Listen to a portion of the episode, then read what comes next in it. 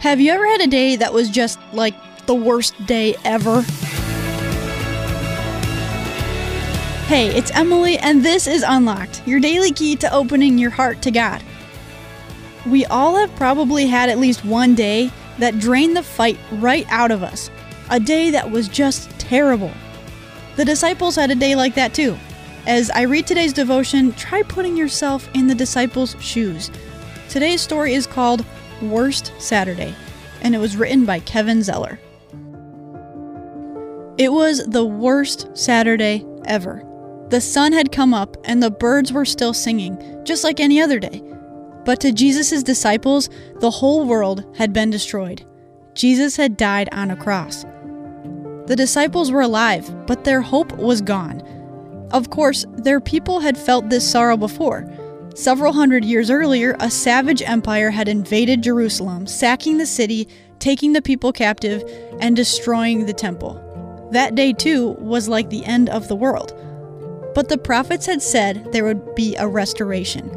They had said God had promised to save his people from sin and death and restore them to the land. The disciples had thought, had known, that Jesus was the promised king who would restore the kingdom. All the signs were there. He had performed miracles, spoken and taught with authority, and even raised the dead. Now he couldn't do any of those things. What is more, they had lost a friend, and the only one who would teach them. Had they misread the signs? Was God angry with them for having followed a false teacher? Or did God even remember his people and his promises? They didn't know that the next morning the story wouldn't just be continued, but ended. That Jesus would win so unexpectedly and decisively, that he would fulfill all the promises made to his people, that he would do what was literally impossible and rise from the dead. So let's talk. Have you ever felt like your whole world was destroyed? Like there wasn't any hope in a situation? What sorts of resurrection promises can we find in the Old Testament of the Bible? Read John 11:25, 1 Corinthians 15, and 1 Peter 1, 3 through 5. Because of Jesus' resurrection, what hope do we have as Christians?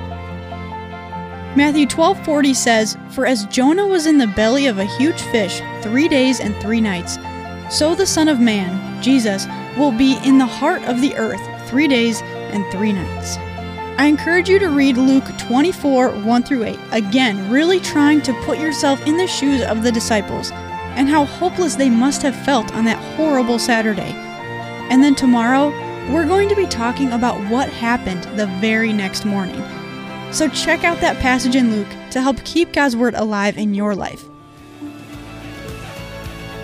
Thanks so much for listening to Unlocked today. Unlocked is a production of Keys for Kids Ministries, which is a completely listener supported ministry.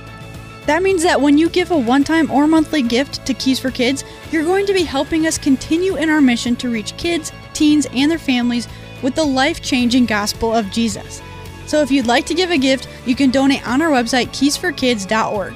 And that's it for me. Until next time, I'm Emily, encouraging you to live your life unlocked opening the door to God in your life.